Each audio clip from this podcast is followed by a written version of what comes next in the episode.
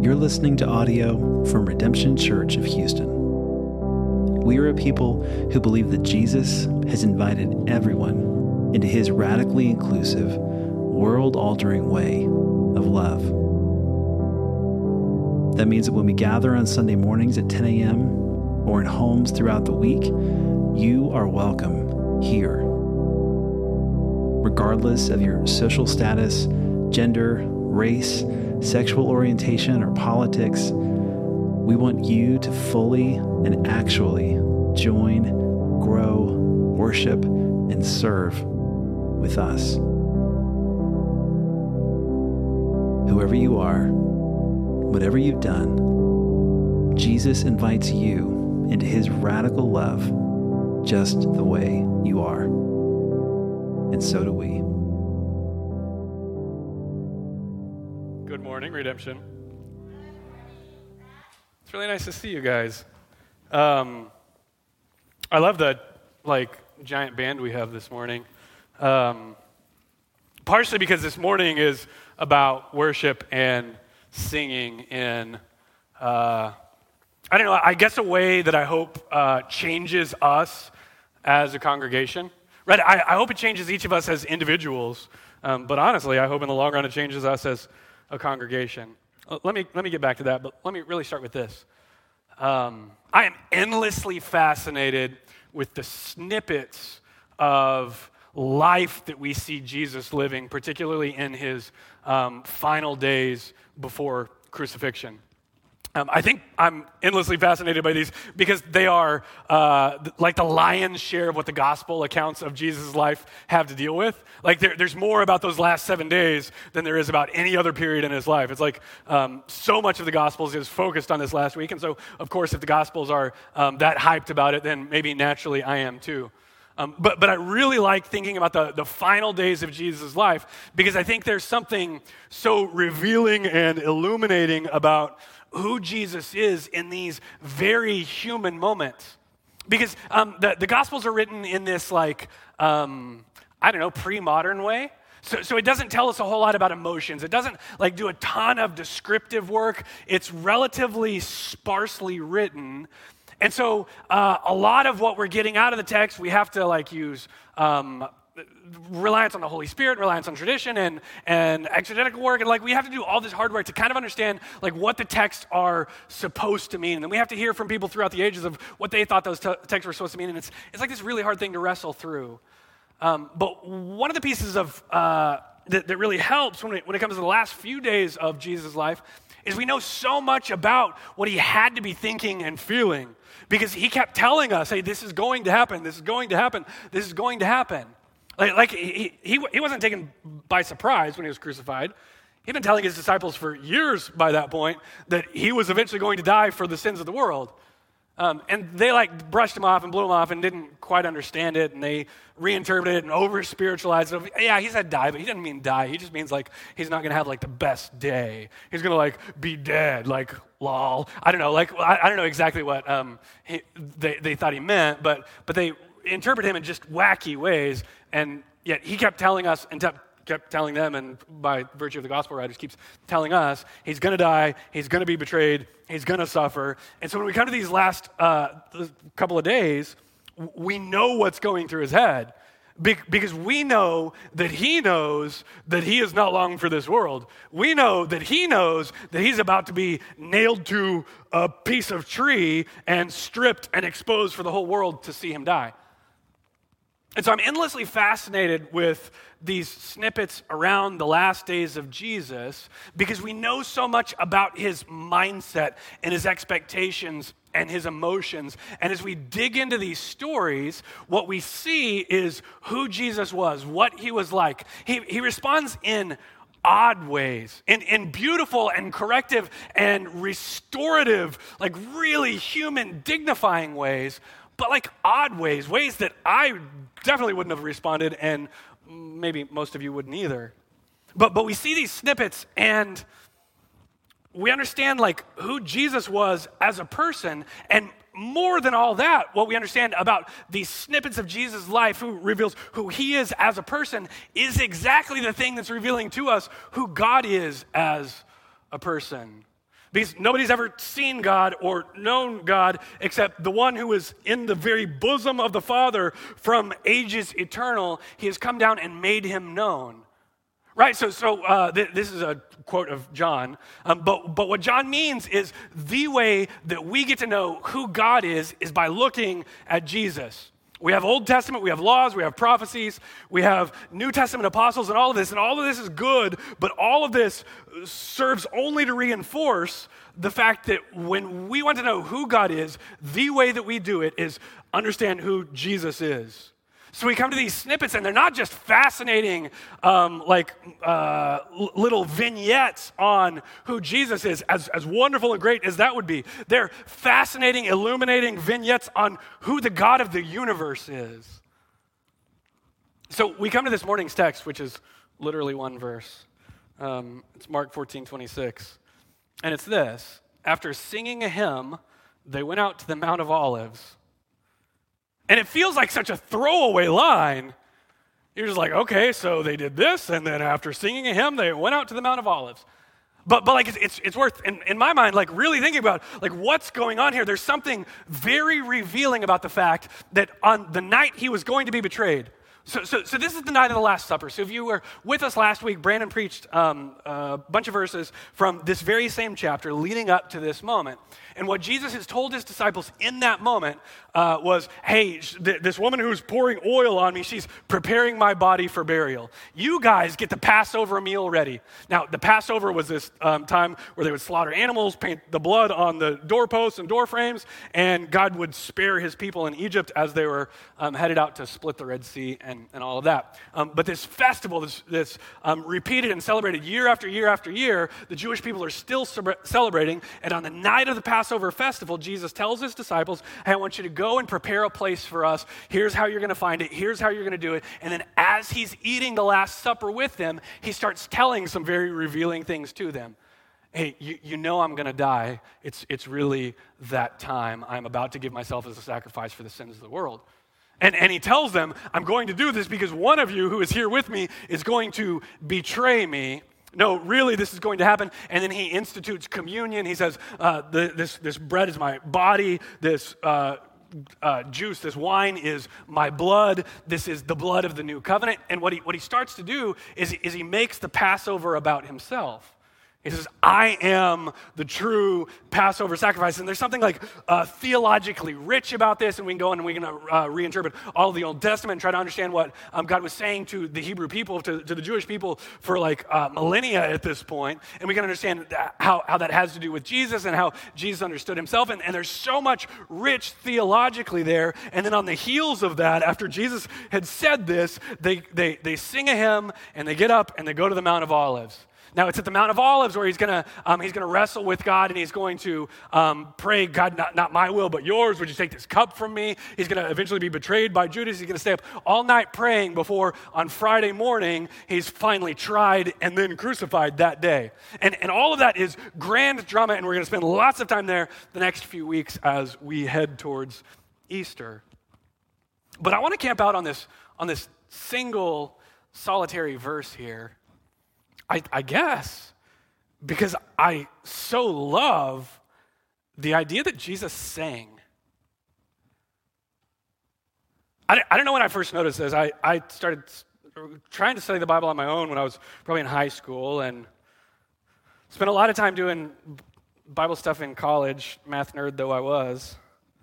Um, eventually ended up back in seminary, and I don't think it was till after I was done with my master's in theology that it finally struck me that, oh, my word, Jesus sings. Like, Jesus sings. Wait, Jesus sings? Why does Jesus sing? What does it mean for him to sing? Like, it's really strange that on the night he's about to die, he's telling his disciples, Hey, I am the new Passover sacrifice eat my flesh and drink my blood, find healing and life forever and ever and ever. And then he's going to go out and he's going to wrestle and he's going to like burst blood vessels and, and sweat blood. And he's just going to wrestle with God and then going to be crucified. And on that night, what he decides he wants to do with his very last night on earth is hey, I want to sing some worship songs to our great God together with some of my best friends. And I find that endlessly moving. And, and I think I find that endlessly moving because I've spent so much of my life like downplaying the, the value of music in general, particularly downplaying the value of like worship, of hymns, of expressing thoughts about God to God, of being kind of vulnerable and emotional, like in his presence. I've, I've dismissed that as being like less than, less important, less, less um, central to my faith than good theology.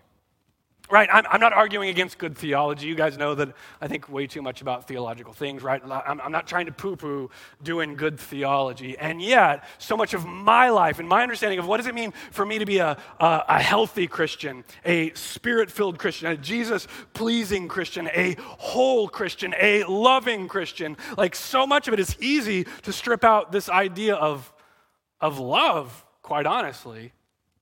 It's about, well, like I don't have to feel anything about God. Like I just have to like accept and be able to answer like the right choice on the multiple test, uh, the, the right um, bubble on the multiple choice test. Like when I die and like Jesus comes to quiz me and say, are you getting in or are you not? Like I have to know that salvation is by grace alone, through faith alone, in Christ alone. And like once I can bubble that in and like I get my theology all squared away and all right, then like does it matter if I like love God? Well, isn't it, isn't love really just sacrifice? Which, n- no, it's not. Uh, not to go too far afield here, uh, but the famous chapter on love, 1 Corinthians 13, that we all know and love. Uh, Paul says exactly this that if I give away everything that I have and don't love, which means that it's possible for me to sacrifice everything I have and not do it in love, then I'm like empty and vain. Like it's, it's not spiritually pleasing to God and it is not spirit filled. It is not a good, healthy Christian thing. If I, even though if I give away everything that I have, or if I deliver my body over to be burned, like if I sacrifice everything I have and everything I am for people, I can do that sacrifice in a way that is not actually loving. Therefore, we as Christians cannot define love as only or even mostly about sacrifice. Does love entail sacrifice? Yes, absolutely. But sacrifice isn't love, love is love. And so I'm like, okay, so what does it mean for me to love my God with my everything? And I like downplay, well, like I don't need to worship. I don't need to feel anything about God. Like uh, the heart is deceitful and desperately sick. Who can understand it? Like I'll quote Jeremiah at you guys, and, and you've heard this. Jeremiah is true. Jeremiah is good. I don't dispute that. But I think we downplay the emotional side of things, the love side of things, which is very broad. But, but at least for me, I downplay the role of music and hymns. And so to come to this passage, and you're like, on the very last night that he has on earth, Jesus institutes communion, reinterprets a uh, thousand plus years of Jewish understanding of what the Passover is, and then he's about to go and pray. And yet before that, he decided he wanted to sing some hymns with his friends. And, and I find this like, such a vulnerable thing. Like, I, you, you, guys know, um, I don't know, there's, there's like this um, progression that many of us go through, and maybe it's not entirely linear, but, but here's the way that it's gone in my life. Like, like when, I, when I was a kid, like I was sometimes around the church and sometimes not, and it was this like, ah, I, I don't really know um, if I'm welcome there, if I'm an insider there, or what's up there. Um, and I would pray my prayers every now and then, and I would read my Bible every now and then, and I would try to be connected and try to pray, uh, please Jesus um, most of the time, but I didn't quite know like where I stood, where, where I was. If I was an insider, certainly was never one of the cool church kids, which sounds like an oxymoron, but didn't feel like an oxymoron as a seven year old or even a 17 year old. And then eventually, like, I came to this place where I was like super active in church, and all of a sudden I was like listening to worship songs and reading the scriptures, and I just had like this exuberance. And, and then, like, for whatever reason, like, it felt a little intimidating, a little scary. Like, the edgy thing to do was to start to be able to confess.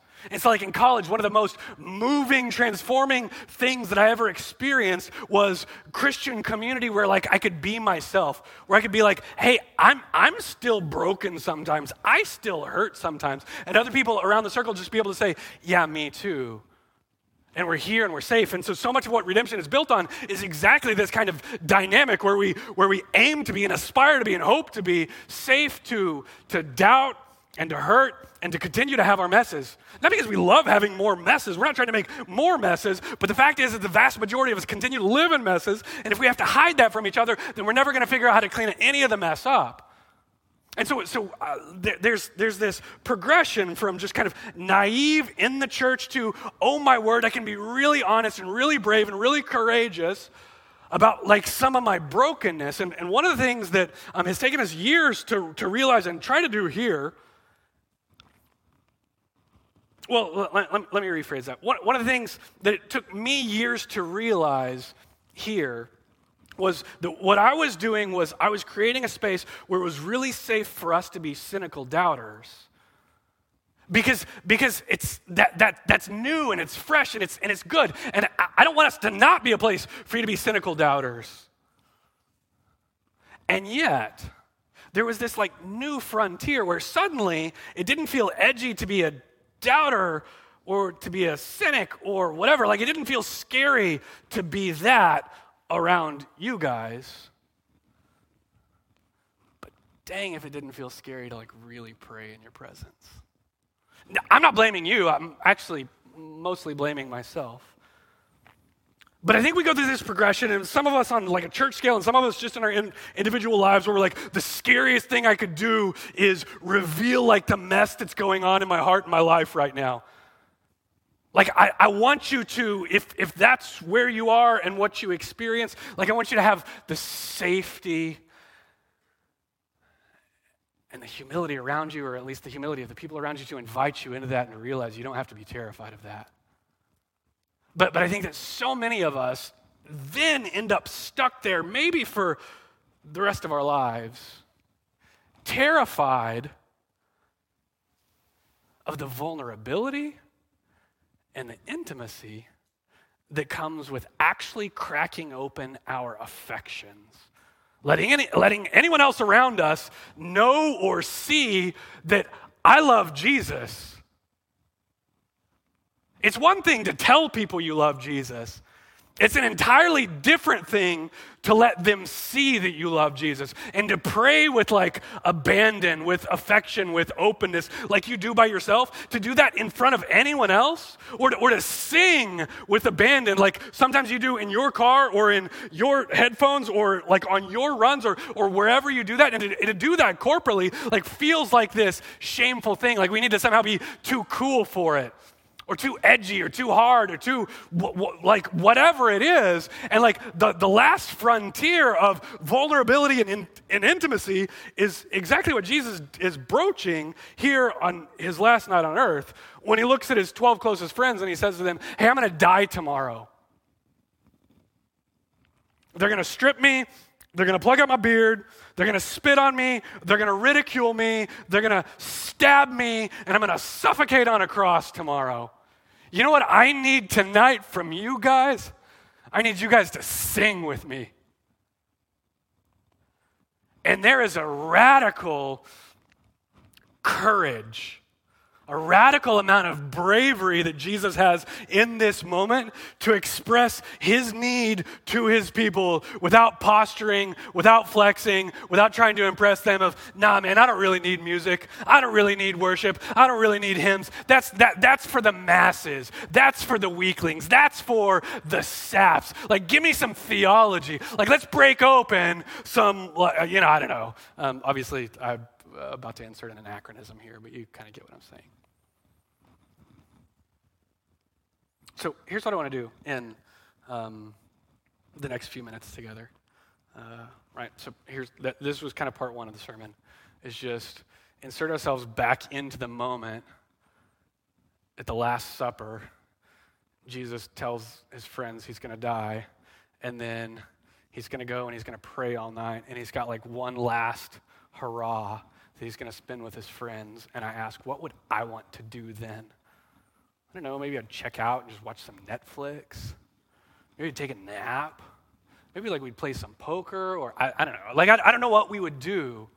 But Jesus, in that moment, on that night, said, I need to sing some hymns. Now, um, I, I, I think this is true. I think this is real. I think this is part of the reason that I, that I love this. And, and also, we know from some of the traditional stuff um, that what's going on at, at Passover for most Jews in most places around this time, right? So the most is important. We don't know for 100% exactly what Jesus sang that night. We, we don't know um, what order they sang them in or how much it, it happened or like how emotive they were or how loud they were or if they had amplification. Okay, we do know that part. Um, I mean, except not really because like Jesus could have like performed a miracle and just like had electricity there for one night only. Um, anyway, uh, here's what we do know.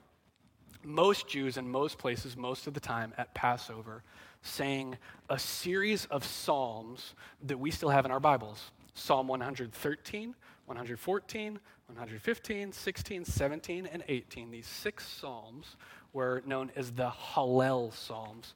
Um, what, what, I want to do over the next few minutes is I want to summarize these for you. There's way too much for me to put them on the screen because uh, I'm just going to get you lost. But, but let, me, let me summarize them. So it's Psalm 113 through 118. If you really want to um, follow along with me, like open your Bible app or open a hard copy um, Bible. If you don't have one, there's one in front of you. There's a bunch of translations and um, some good ones, some better ones.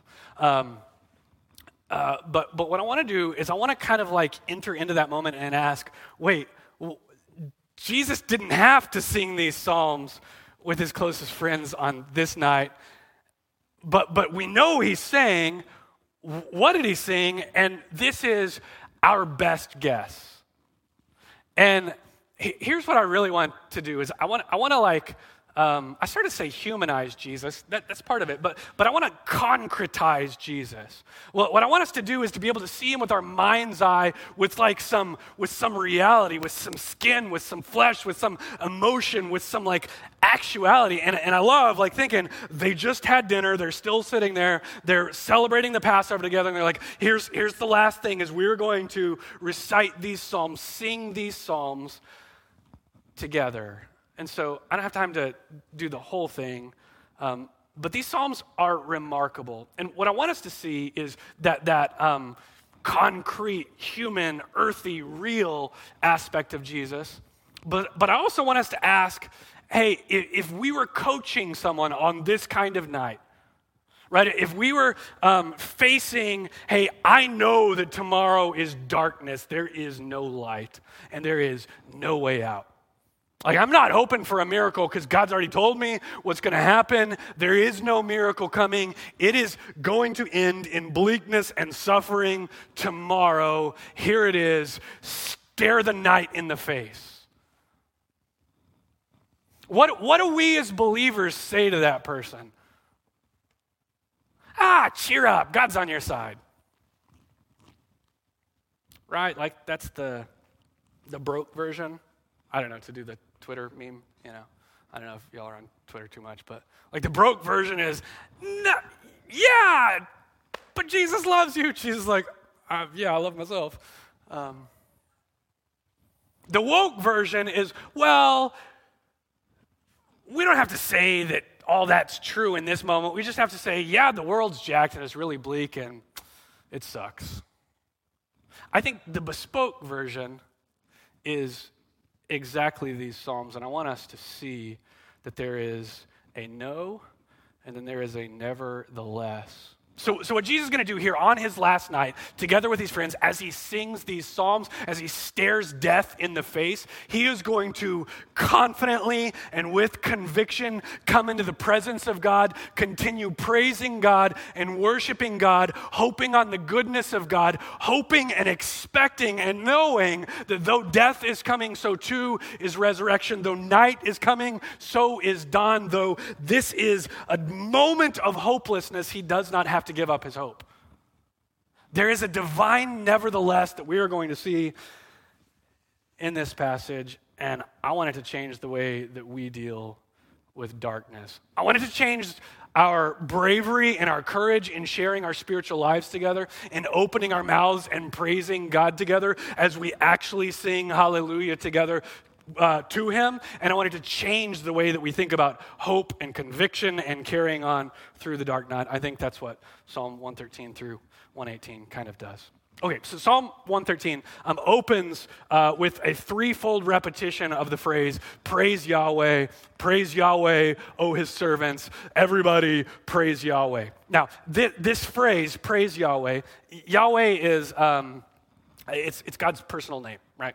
It's when God comes down, he says, This is my name, call me Yahweh. I am that I am. This, this is Yahweh. Most of your Old Testaments are going to translate the name Yahweh in all caps, Lord, L O R D, where, where all four of those are caps. That's the divine personal name. Now, the reason that they're doing that is uh, basically that folks in Old Testament time were uncomfortable saying the name Yahweh because they didn't want to take the Lord's name in vain right? One of, one of the commandments that they didn't want to step on. And so instead of saying Yahweh, they would say the word Adonai. And so we, which is just like a more general word for master or Lord. And, and so we, kind of um, by tradition, have taken that, and everywhere that Yahweh occurs in the Old Testament, we sub it out and put Lord there. Uh, New Testament does the same thing. There, there's a whole thing. It doesn't really matter except this. So Psalm 113 starts with praise Yahweh, praise Yahweh, praise Yahweh, which in Hebrew is hallelujah. Hallelujah. Hallelujah. That Yah at the end is short for Yahweh, and the Hallelujah is where we get the name Hallel Psalms, like halal. You know, you see the the the, the, the like eatery places that are like certain, um, you know, almost uh, not kosher, but you know what I mean. Um, th- this halal, this praise, is the way that they start. Hallelujah. So every time we say hallelujah, sing hallelujah, think hallelujah, pray hallelujah, it just means praise you, Yahweh, praise you, Yahweh, praise you, Yahweh. So on the night that he was betrayed, Jesus took the bread and broke it. He took the wine and shared it. And then he started into the hymns together Praise Yahweh, praise Yahweh, praise Yahweh. After they concluded Psalm 113, they probably continued to Psalm 114. It tells about the escaped from Egypt, how the earth trembles before the mighty God who can split the seas. Psalm 115, remember this is, this is Passover night. They're celebrating the escape from Egypt. Praise Yahweh, He saved us from Egypt. Psalm 115, yes, oh my people, though you wander, though they have idols, though they have these national gods, you have a God who actually speaks and actually moves and really is. They have lifeless idols. Psalm 116 returns to the theme of I love Yahweh because he helps me when I am in great distress.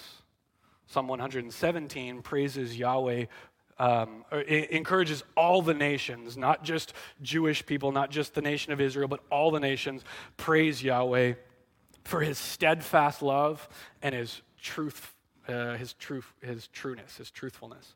Um, and then Psalm 118 says, Yahweh is good, his steadfast love endures forever. Yahweh is good. His steadfast love endures forever. Yahweh is good. His steadfast love endures forever. Yahweh is good. His steadfast love endures forever. Um, it repeats this at least five times throughout this psalm. So, here, here's what I want to do. Um, as, as I was reading and praying this morning, and I was thinking about, hey, in, in these Psalms, if I were singing these together with Jesus, what, what are the parts that would stick out to me and just be remarkable that we were singing in this moment? What I want to do over the next few minutes is I want to share some of those with you. Okay, so I don't have time to walk you through um, verse by verse every one of these six psalms and um, sh- and like let you process in the moment. Um, I've done some of that ahead of time by myself. I encourage you uh, try that this week. Like go back and read Psalm 113, 14, 15, 16, 17, and 18 and think about, hey, what, what would it have been like to sing this together with Jesus in the room, knowing that the next day he was going to be crucified? Because there are things that jump out at, at me as I do this. And I've already pointed out that it's, it's striking. Hey, I'm going to die. I'm going to be betrayed. Let's sing some songs. Hallelujah. Hallelujah. Praise Yahweh. Praise Yahweh. Praise Yahweh. Yes, all of this is broken. All of this is dark. All of this is hard. Nevertheless, praise Yahweh.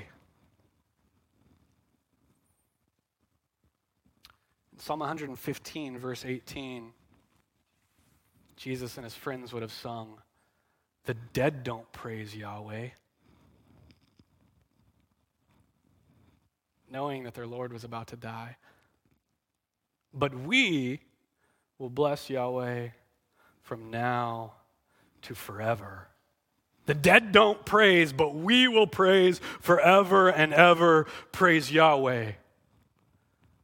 You're like, wait, but you know he's about to die.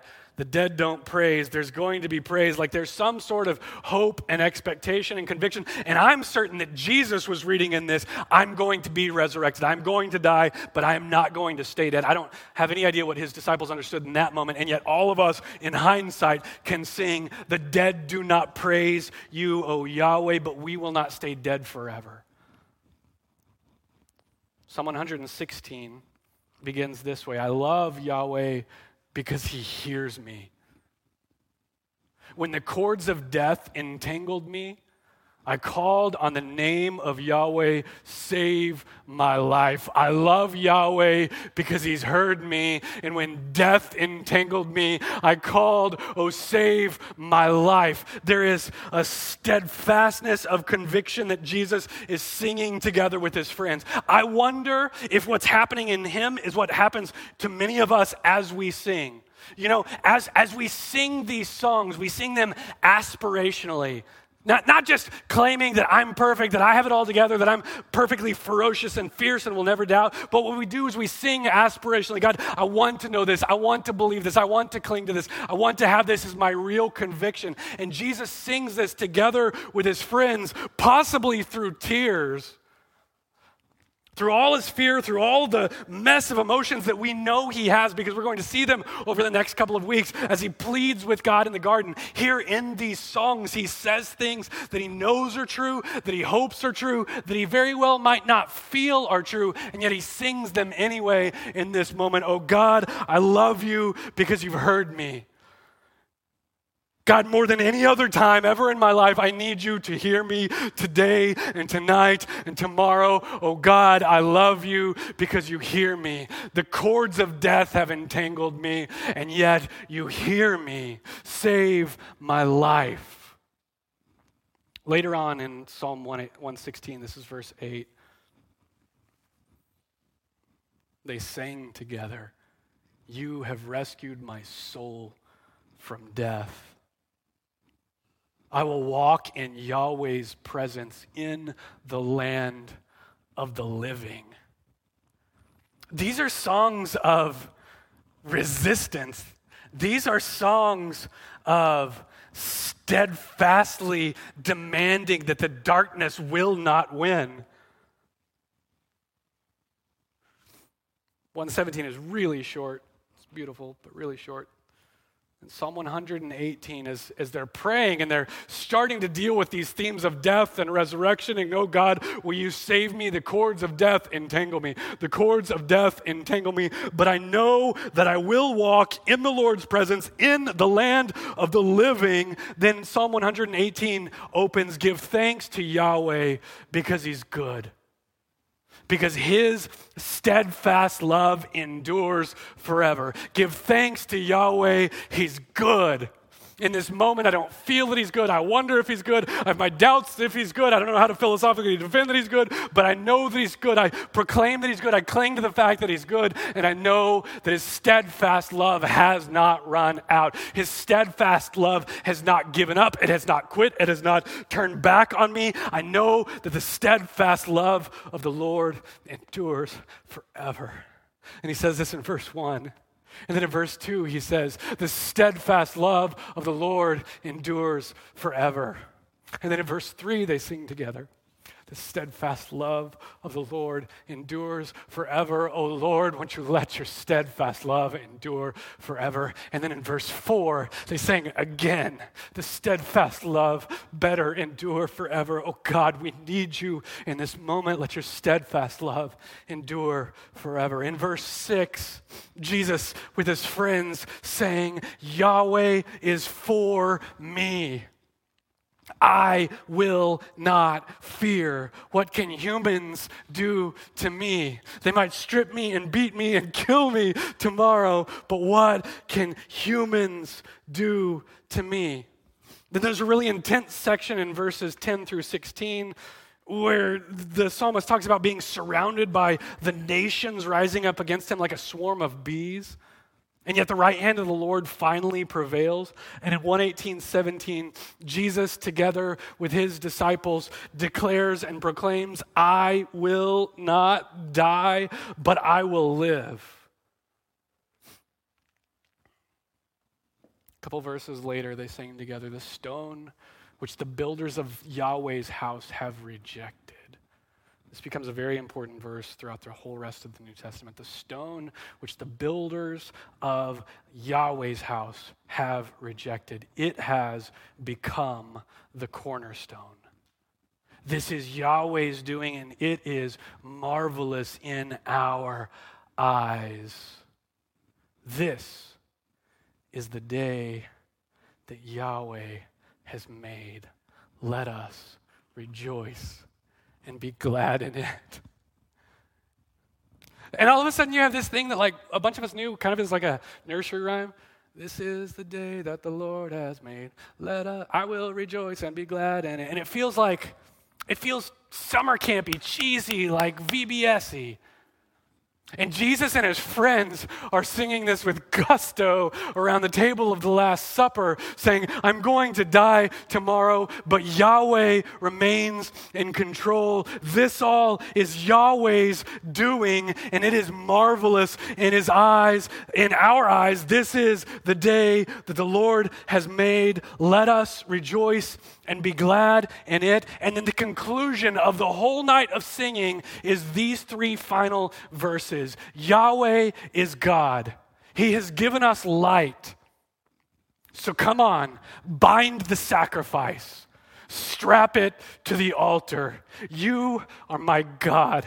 I thank you. My God, I exalt you. Give thanks to Yahweh, for he is good. His love endures forever. And they get up and they leave and they march to the Mount of Olives together.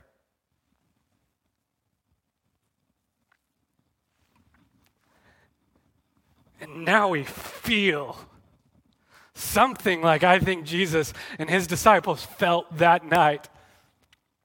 And the reality of why Jesus looked around at his friends and said, You know what I need from you right now? I need you to sing your heart out with me. Give thanks to Yahweh. He is good. His steadfast love has not run out. Believe with me. Sing with me. Proclaim with me. Praise with me. I need to be in His presence, and I need you to be in His presence together with me. Let's sing.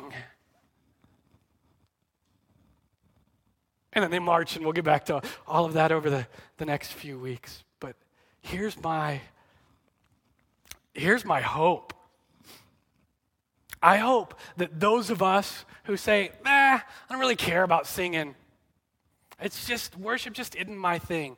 I hope we really challenge that in our own hearts and minds and souls. You don't have to be uh, like a fantastic singer. You don't ever have to be up here with the band. But I think that there's something that happens in our singing right? Uh, what, what we just did together is what happens in our best singing. We feel things that we don't let ourselves feel the rest of the week. We say things to God that we haven't thought about saying to God the rest of the week.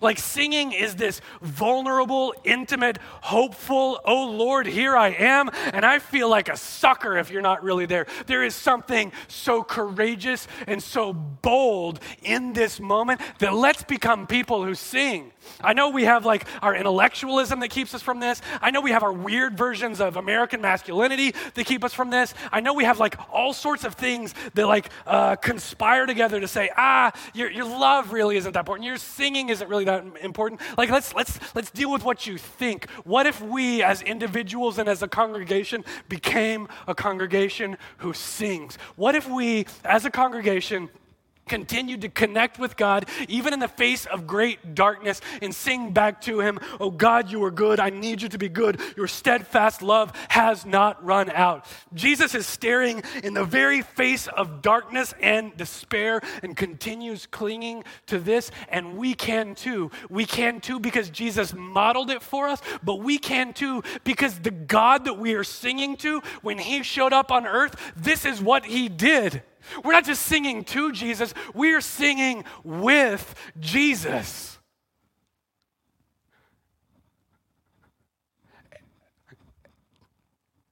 And man, if that won't mess with your head.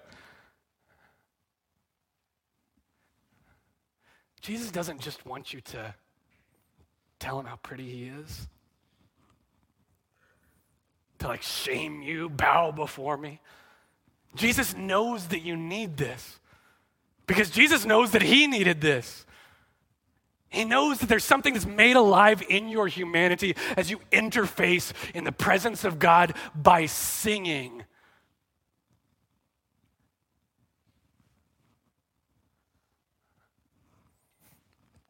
I like to get imaginative, I suppose, in my mind and really think about what were they seeing and feeling and smelling and what were the seats like and what was the table like and what was the cup like. Not to get too Indiana Jonesy, but like what was this moment like at the Last Supper?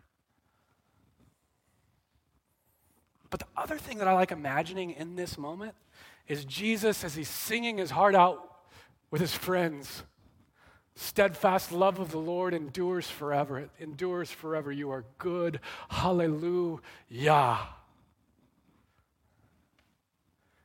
What's going on in the heavens? Where the scriptures tell us that there's hundreds of millions of heavenly beings in the presence of God, singing day and night and praising Him. You imagine how awesome it was for those angels to be singing in that moment together with Jesus and his disciples. Jesus sang, and the heavens sang with him. It's the exact same thing that happens when you sing when you sing, not only do those angels sing, but apparently Jesus is a singer. Let's sing to him and sing with him as we wage war against the dying of the light and the darkness that surrounds us, as we insist that our God is good, that he has not given up on us, that he has not ignored us, that he is not a pipe dream, but is really here with us. Let's pray and let's sing. God, I need you in this moment. We need you now and always. Would you hear us as we raise our voices to you? As we try to see your goodness, as we try to understand how much you've revealed about yourself to us in the scriptures and particularly in Jesus. And as we see you, would you help us to respond appropriately? Would you change our inner beings? Would you change our emotions? Would you change our minds and our psyches and our hearts? Because we're here in, in hope. God, sometimes we're here in, in terror, not quite sure whether we can really hope that you're going to do something and show up and speak back to us and help us or not. Oh God, are you here? Do you hear us when we sing? God, we think you do. Would you hear us right now? God, do you sing with us? Holy Spirit, do you sing within us? We know that you do. Would you do that right here and right now? We love you because you are good. And we sing to you because your steadfast love endures forever. In Jesus' name,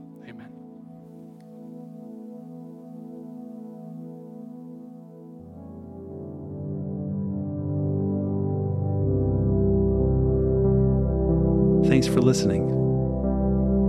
If you'd like to learn more about us, get coffee with a pastor, or visit us on a Sunday, then go to redemptionhou.com. And please know today that you are fully loved and fully accepted just the way you are. We hope to hear from you soon.